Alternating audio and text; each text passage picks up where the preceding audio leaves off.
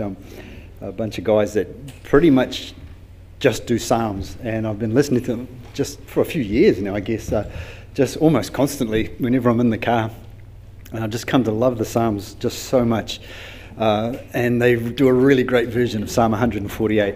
And uh, it's just so much exuberance, and just it's such a great song that I really wanted to do it, but I think I would put you off music forever. So, so I'll just read it instead, and, and I encourage you go and go and look up Sons of Korah, Psalm 148. Oh, um, Matt, can I have control?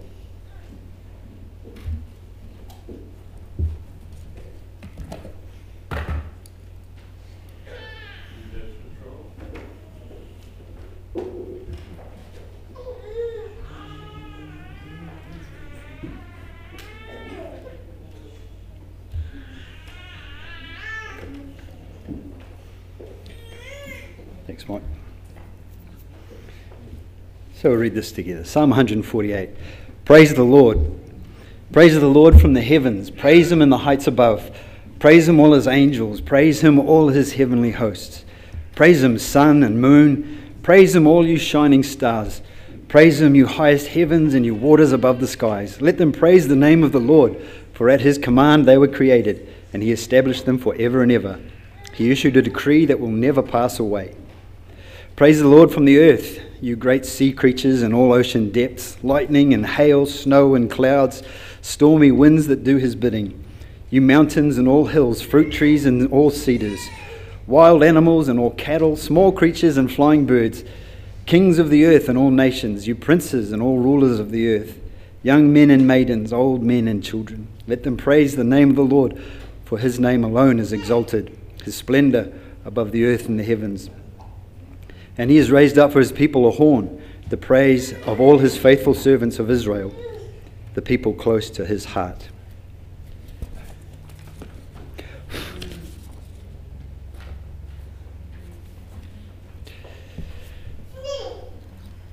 For, for an extended season, we all go through seasons, right? Sometimes we're really close to the Lord and, and everything, you know, the troubles of the world are water off our back, and, and other times, not so much.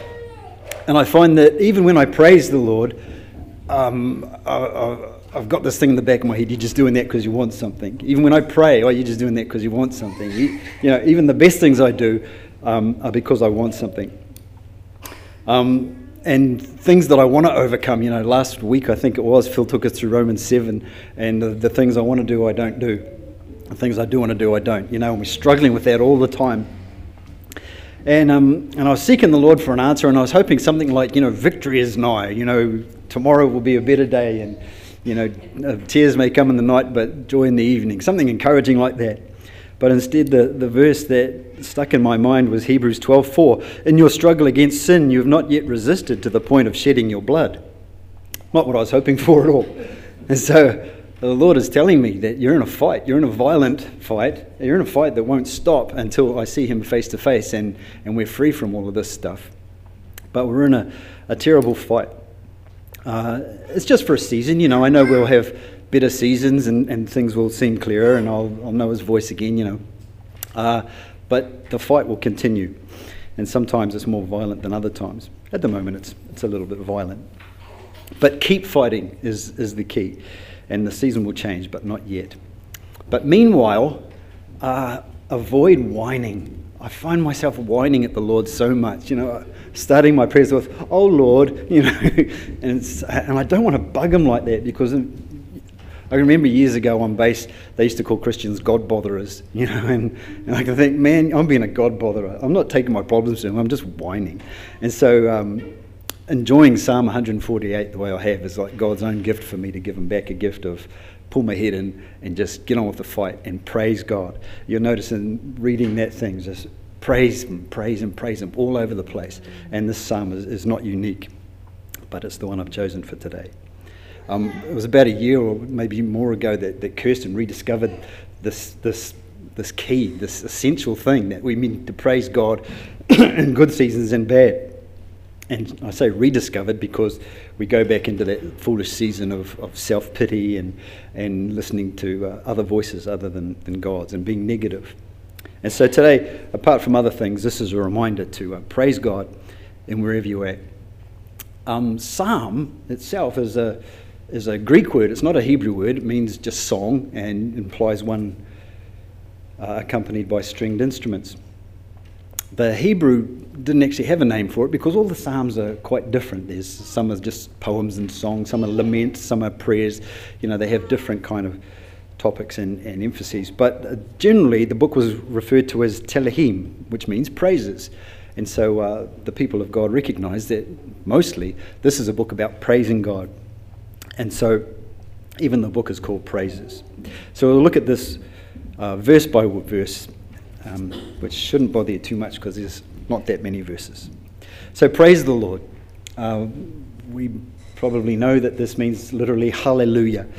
And hallelujah, like so many other um, sanctified words, has lost its sanctified nature in our culture. And hallelujah usually means something like, My son has cleaned his bedroom. Or, uh, or some other amazing thing that catches us by surprise. This, of course, is not it, and we, we know it.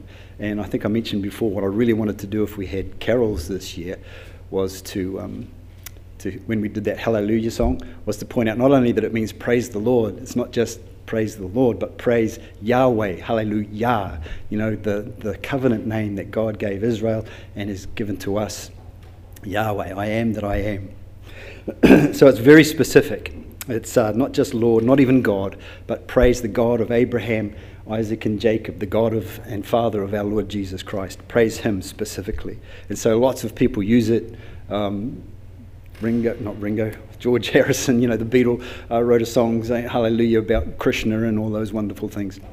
Uh, not only is he, is he wrong, he's just grammatically incorrect as well because it's Hallelujah Yahweh. And so, anyway, it's a special name. This is, uh, this is my name forever and ever. And uh, oh, put your glasses on, you silly old man. In Exodus, God said to Moses, I am who I am. And this is what you are say, to say to the Israelites I am has sent me to you. God also said to Moses, Say to the Israelites, The Lord, the God of your fathers, the God of Abraham, the God of Isaac, and the God of Jacob, has sent me to you. This is my name forever, the name you shall call me from generation. And we know, uh, if we know much about the Jews today, is that they, uh, and of course in the Bible, the Pharisees, is that they took this this special, intimate relationship that God wanted with them and turned it into a religion. And I use that in the very negative sense, a man made thing. And they took that special name that they were to call him for generation after generation, that thing that gives them a special intimacy with that particular God, that person, what do you call God when you're not calling, with him. Uh, and they won't even say it because they're so religious and they wanted to protect it so much uh, and not uh, blaspheme it. Seems really great on the outside, but the thing about relationships is that we make ourselves vulnerable to the ones we love. Uh, and perfectly described in, in when Jesus came, right? He made himself completely vulnerable to us. He gave everything to us until we killed him on a cross um, because of our own wretchedness. Made himself completely vulnerable. And God says, I'm giving you this because I want a relationship with you. And in a relationship, when, when you mess up and maybe you do disrespect my name because of one reason or another, come back to me and I will forgive you, you know? But he gave them the special thing and they put it in a box and hid it away. And so you, uh, in Jewish literature, you'll hear him, or, speech, you'll hear him referred to as Elohim, God, or Adonai, Lord, um, or, or, even Hashem, which just means the name, which again sounds very, very religious and like they're protecting it, but he didn't want them to protect it. He made himself vulnerable um, so that we could uh, use that name as something special. So um, praise the Lord is Hallelujah, Him, the one that we worship.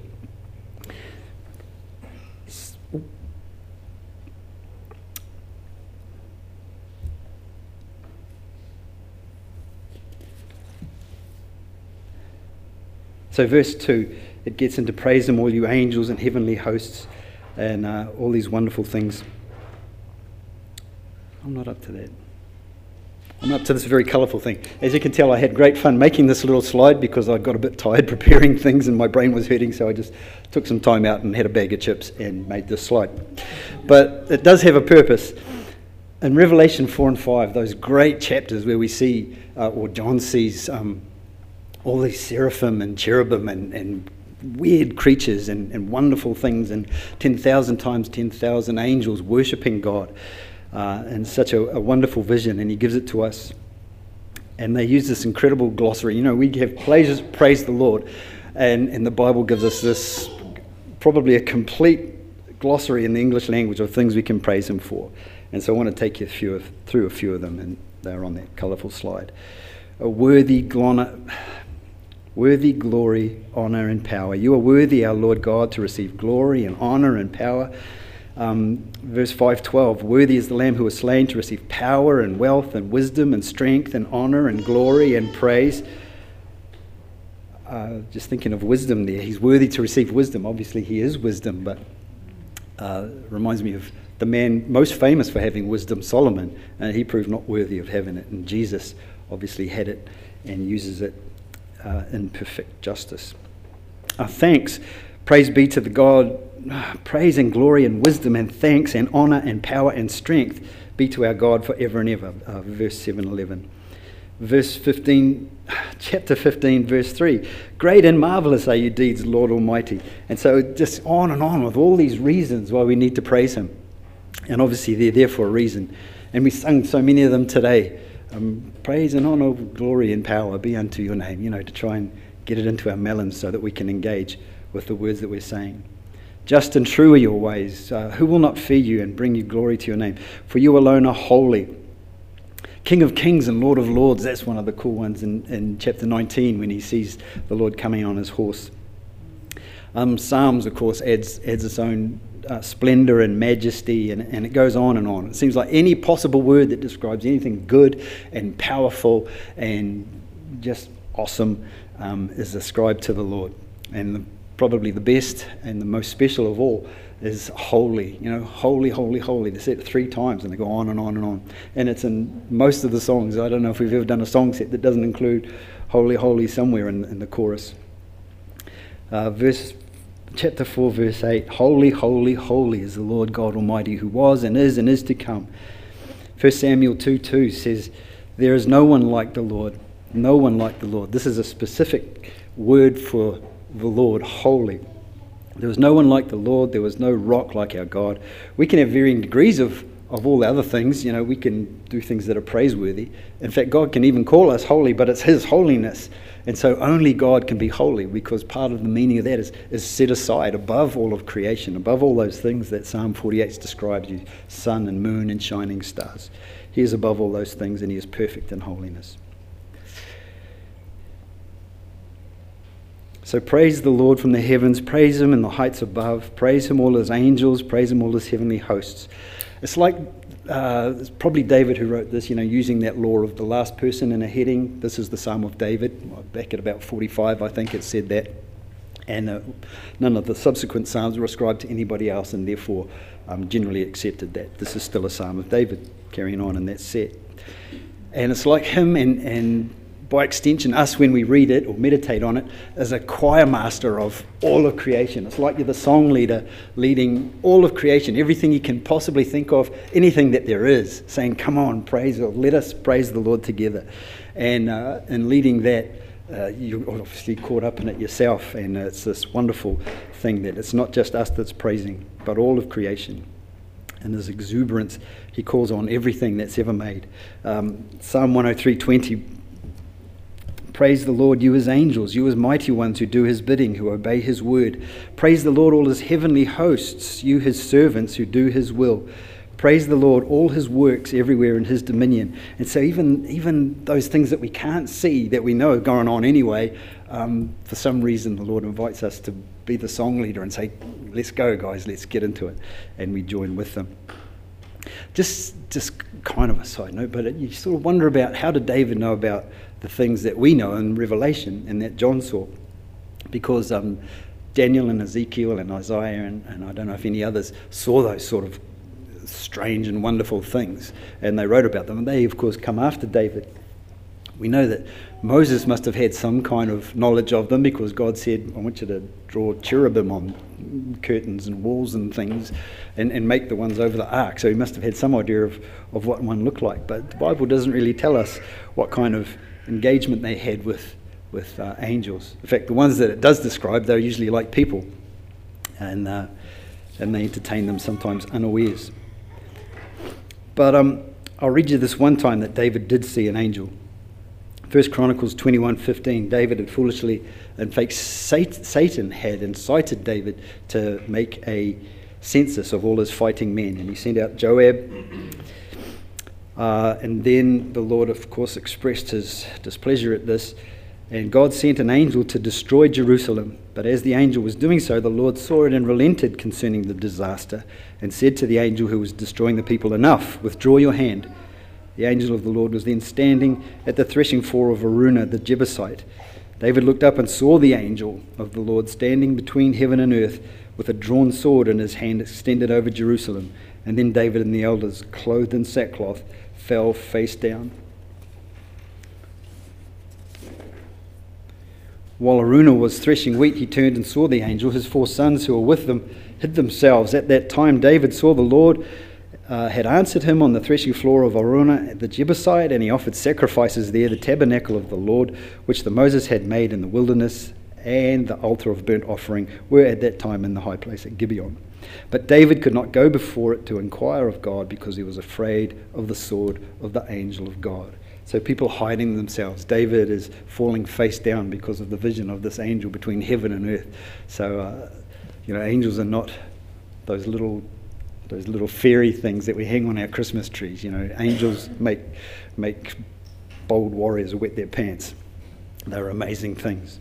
So praise him, all you angels, all you strange creatures, powerful and mighty.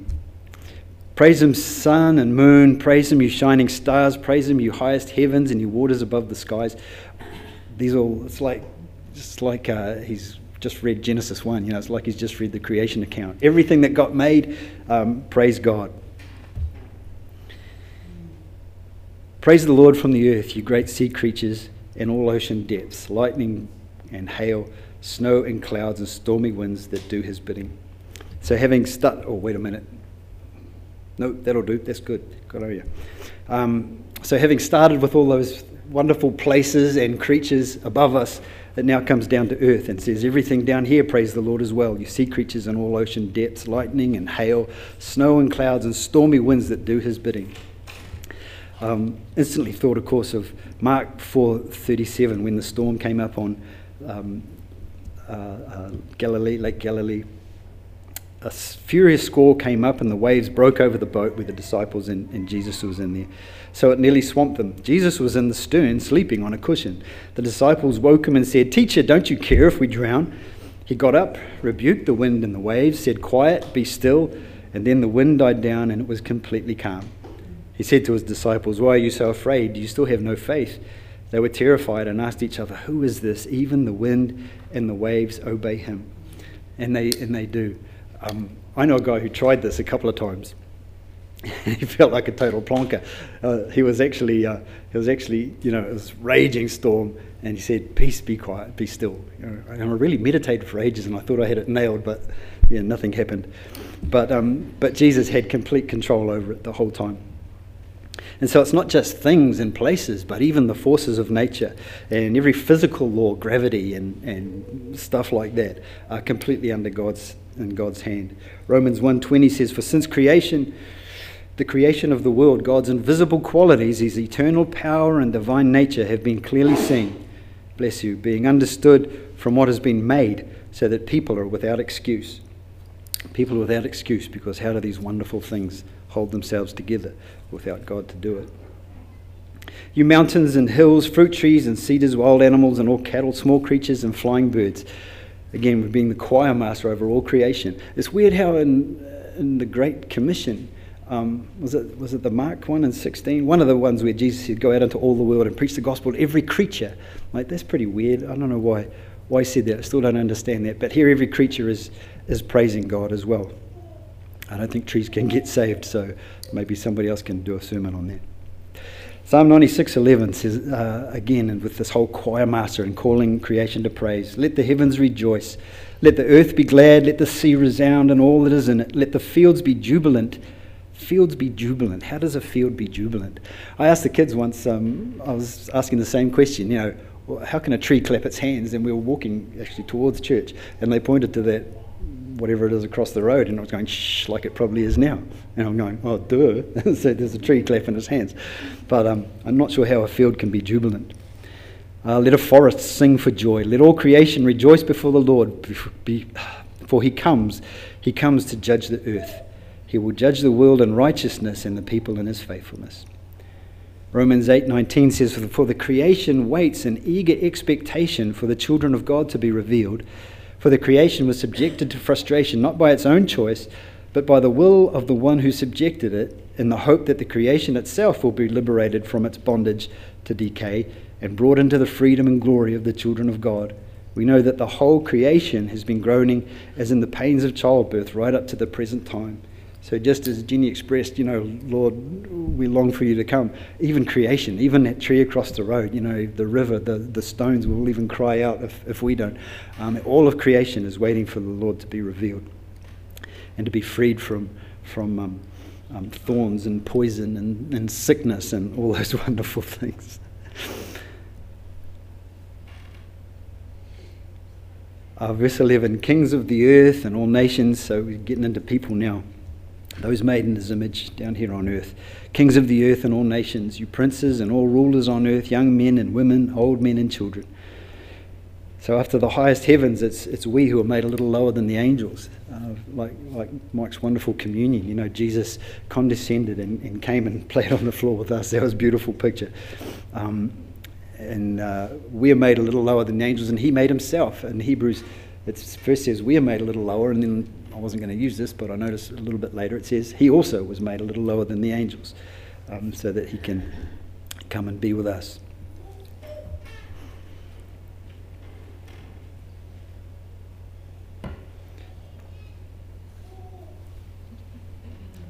This is from page 786. I'm not sure what book it was, I don't remember, but uh, if you ever want a reference, write down page 786. So the whole creation is his one kingdom. He's made everything, everything that's called to praise him, everything in Genesis 1 and 2 and 3 that he made is, is his, everything. Uh, to be a creature in the world is to be a part of his kingdom and under his rule. To be a human being in the world is to be dependent on and responsible to him. To proudly deny that fact is the root of all wickedness, the wickedness that now pervades the world.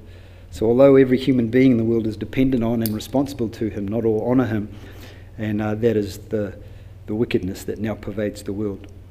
And yet, all kings and nations, every prince and ruler is called to praise him, and, uh, and it shall be so one day. So, back to that motives in, in praise thing that I opened with. You know, you're only praising because you want a good time. That's a, I think that might be a legacy of our Pentecostal roots. I mean, you know, recent history just of people. I was, I was looking up recently a few songs, you know, trying to keep things fresh and that. Um, and so many of them have uh, great rock bands with lights and smoke and these really attractive young people on the stage and, and in fact in the, in the congregation and they're all having a wonderful emotional time. And I'm kind of thinking, this is just like the news. Isn't it amazing that every meteorologist is a supermodel? I mean, who would have thought? What a coincidence that, you know, every meteorologist is built like a beach babe and, um, and just has such a wonderful knowledge of the weather. Um, and all the anchor people, they're just so attractive. It's just, so it'd be a great thing to get into. Maybe I'd get better looking. But what is fun? It's possible. How rude. Uh, but same with these videos, you know, we want to put our best foot forward. Uh, we're doing a program at work, and the guy that uh, is the guru of it in America, of course, um, keeps talking about his, his organization being young and hip, having this young hip vibe. Uh, well, vibe schmibe, you know. Uh, I want songs that honour the Lord, and if they're going to be made in 1750, then so be it, uh, you know. But uh, I really pray that you'll give us some, some stuff that's a bit newer. But you know what I mean? Uh, if it doesn't honour the Lord, uh, who cares about the vibe or the image? Uh, so our motives and praise, anyway, was where I started with this. So I'm, I'm constantly harassed. I don't know if it's a curse or, or not, but praise and prayer and good works, I'm always, always harassed in the back of my mind about my motives and, and that. And it was great to read uh, Job who, again, I think I mention him every, every sermon, but I just love this guy so much.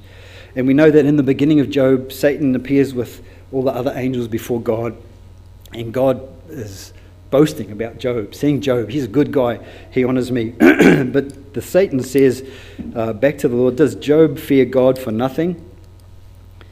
Have you not put a hedge around him and his household and everything he has? Have you blessed the work of his hands so that his flocks and herds are spread throughout the land? But now you stretch out your hand and strike everything he has, and he will surely curse you to your face. And so God lets him do that, but, uh, but not to actually touch Job. And so then he says to Satan again, Look at Job, even though you did these wretched things, he still honors me. Satan says in 2 verse 4 Skin for skin. A man will give all he has for his own life, but now stretch out your hand and strike his flesh and bones, and he will surely curse you to your face. And so the accuser, which is what Satan means, indicts us for our mixed motives. You're only serving him for, um, for what you can get. And of course, there's truth in that. I don't want to go to hell. I do want to go to heaven. It's awesome. It's totally cool. We want to go there. I do want God's blessing. Um, and as we mature, and as we're more and more filled with His Spirit and, and our motives are, are, sanctified more and more, uh, there'll be more pure motives. But until then, we've always got that thing going on in us, and it's just part of who we are. And uh, stay in the fight, something I'm going to mention later. Uh, stay in the fight.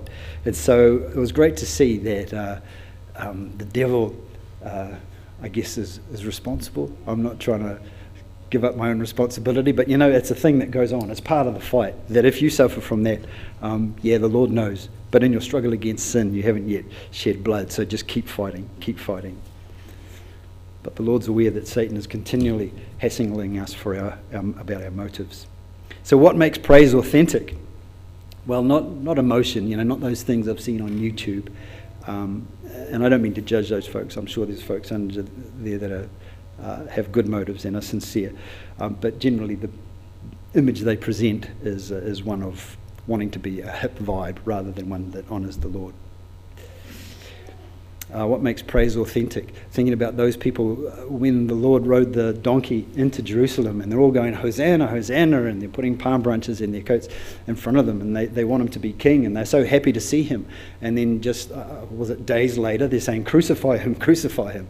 You know, uh, earlier in John it says the Lord didn't, didn't give himself to anybody because he knows what's in the heart of man. And true, all those people who praise him in one hand, uh, the next day uh, his own his own dear friend Peter. One day he's saying, "I'll die with you," and that very night he's saying, "I don't even know him." So, uh, what makes praise authentic? Well, one, uh, the obvious one, is that you have to be washed in the blood. You can't praise him if you don't know him, if you're not one of his people. Uh, I know I warp on about the whole "come as you are."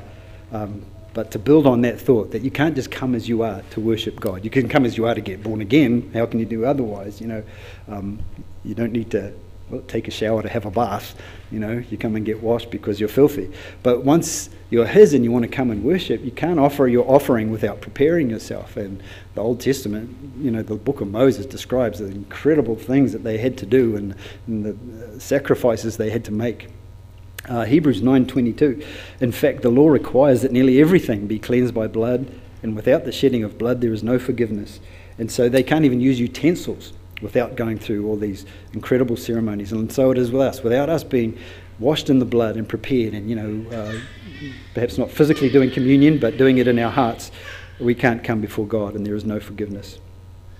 But if we are washed in the blood, then we have the audacity to approach God a holy God, the audacity to approach this all powerful and very, very strict God, um, even with our distracted worship, our self conscious worship, our, um, our self seeking praise. You know, uh, I want to worship the Lord because it's really cool when you do and you engage, and it is, but that's not our motive for doing it.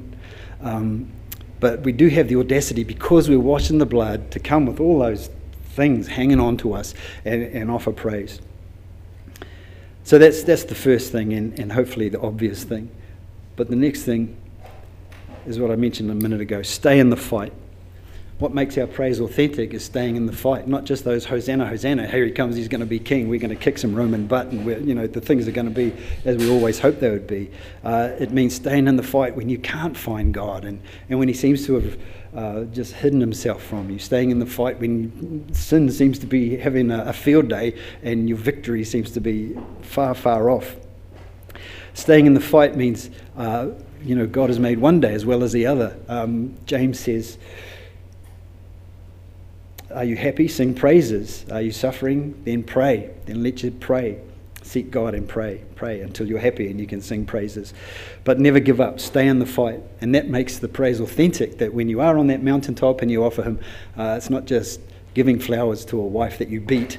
You know, what's the point of that? I use that analogy quite a bit. Why would I give Rosh flowers if I'm unkind to her? It's just a wretched uh, thing. The Lord told, Samuel told Saul, you know, uh, God to obey is better than sacrifice. To do those things that you need to do every day, you know, to walk humbly and just do justly and love mercy, is better than all the sacrifice. It's better than the blood of bulls and goats. Uh, so that's what he wants. Stay in the fight day after day. Then you you know that your praise will be authentic. And that's one of the purposes of hardship. That's uh, to purify our praise. We sing refiner's fire. And sometimes I'm afraid to sing refiner's fire because refiner's fire. That's us going through uh, horrible things to purify our praise. So, what a strange song to, to wish for, but sometimes it's appropriate. Uh, last week, Shah did uh, just love that music set so much as I did today. It's just thank you so much, music guys. To you know, I can I can just enjoy the words and the meanings of the songs. And last week we did, "Blessed be your name in the land that is plentiful." It's like a modern "It is well with my soul." You know, when peace like a river. Um, and then the other hand, blessed be your name in the land that is plentiful, where streams of abundance flow. And blessed be your name when I found in a desert place, though I walk through the wilderness. Blessed be your name when the sun's shining down on me, when the world's all as it should be. And blessed be your name on the road that's marked with suffering. Though there's pain in the offering, blessed be your name. So giving up proves the value of our praise. You know, we're just the Hosanna people. Um, but uh, pressing on and coming back when we stumble, even uh, proves that our praise is authentic. And one day uh, we'll be free of all those distractions, free of uh, um, all those mixed motives. Um, we'll be able to sing in pitch and you know in perfect notes, and everybody will will be able to harmonise and have a great time, and uh, and we won't care about the devil's uh, little accusations. So stay in the fight. Stay, oh, I was looking at that, but you weren't. What were you looking at? Hmm, funny. Hmm. I'm going to leave that there because I want you to remember that. But I'm going to go on to verse 13, the last page. Let them praise the name of the Lord, for his name alone is exalted. His splendor is above the earth and the heavens. Uh, the writer says, Let them praise because they were created. Hang on, no, what am I going to do? So you notice there, have I highlighted? Yes, I have. That there's kind of two major sections there. It's praise Him all those things above, uh, with a little bit in bold at the bottom saying why to praise Him, those things above. Then there's the stuff about us down here and why we should praise Him, the things below. And what I want to point out is that for the people of the, the creatures, uh, the creation above, let them praise the name of the Lord, for at His command they were created, and He established them forever and ever. He issued a decree that will never pass away. So they were created. We know about Satan, Ezekiel 28 13. You were in Eden, oh, speaking of Lucifer, the garden of God, and every precious stone adorned you carnelian, chrysolite, emerald, topaz, onyx, jasper, lapis lazuli, turquoise, and beryl. Your settings and mountings were made of gold. On the day you were created, they were prepared. You were anointed as a guardian cherub, for so I ordained you. You were on the holy mountain of God. You walked among the fiery stones. You were blameless in all your ways from the day you were created till wickedness was found in you. So, twice the Lord, in that description of this great uh, archangel, uh, specifies that he is created. The trouble with Satan is he didn't really read this, did he? He forgot about that and he thought he was as good as God, and we know what happened to him and what will happen to him. And so I think part of the reason that it says in this psalm, let them praise the name of his the Lord, for at his command they were created, is to remind you that, hey, all you guys living in this splendor, these wonderful things that we can only read about, and who can imagine? Have you ever tried drawing a, a creature with four faces and eyes under his arms? And, you know, it can't be done, right? Excuse me. Uh, but because these people, or whatever they are, up there living amongst this, uh, God is, or the choir master is saying, praise him uh, because he created you. That's why you should. But for us down here, in verse 13, let us praise the name of the Lord, for his name alone is exalted. His splendor is above the heaven, the earth, and the heavens. So those things that we can't see, uh, he encourages us to praise him because of those things.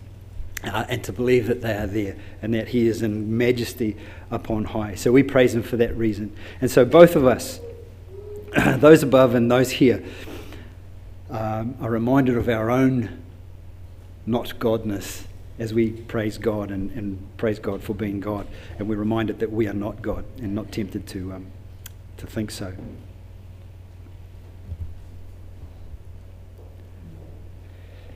And he has raised up for his people a horn, the praise of all his faithful servants of Israel, the people close to his heart. You'd notice in Psalms that, that uh, many, maybe most, um, have a little clause at the end or even sometimes in the middle or even sometimes all through it, uh, that acknowledges uh, Israel, Jerusalem, and Zion as being near to God's heart. you had the song that seems, thanks, love, that seems to do with all sorts of other things and absolutely nothing to do with Israel, Zion, or, or Jerusalem. Uh, and Jerusalem will get a mention in there always because God wants us to remember that uh, these are the people, this is the people he wanted to make himself vulnerable to, to be intimate with, and they are still close to his heart, even though they they are not interested in his name. Thus, both their destiny, oh, this is page 785 of that, that book, whatever it is.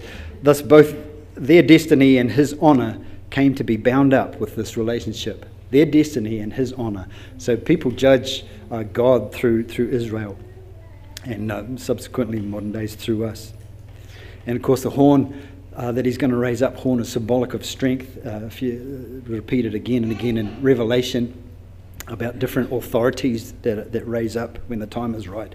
But the horn that God raises up for his people Israel, obviously, is Messiah, is, is our Lord Jesus. He is the strength of Israel, he's the peace of Jerusalem, uh, and he is the one.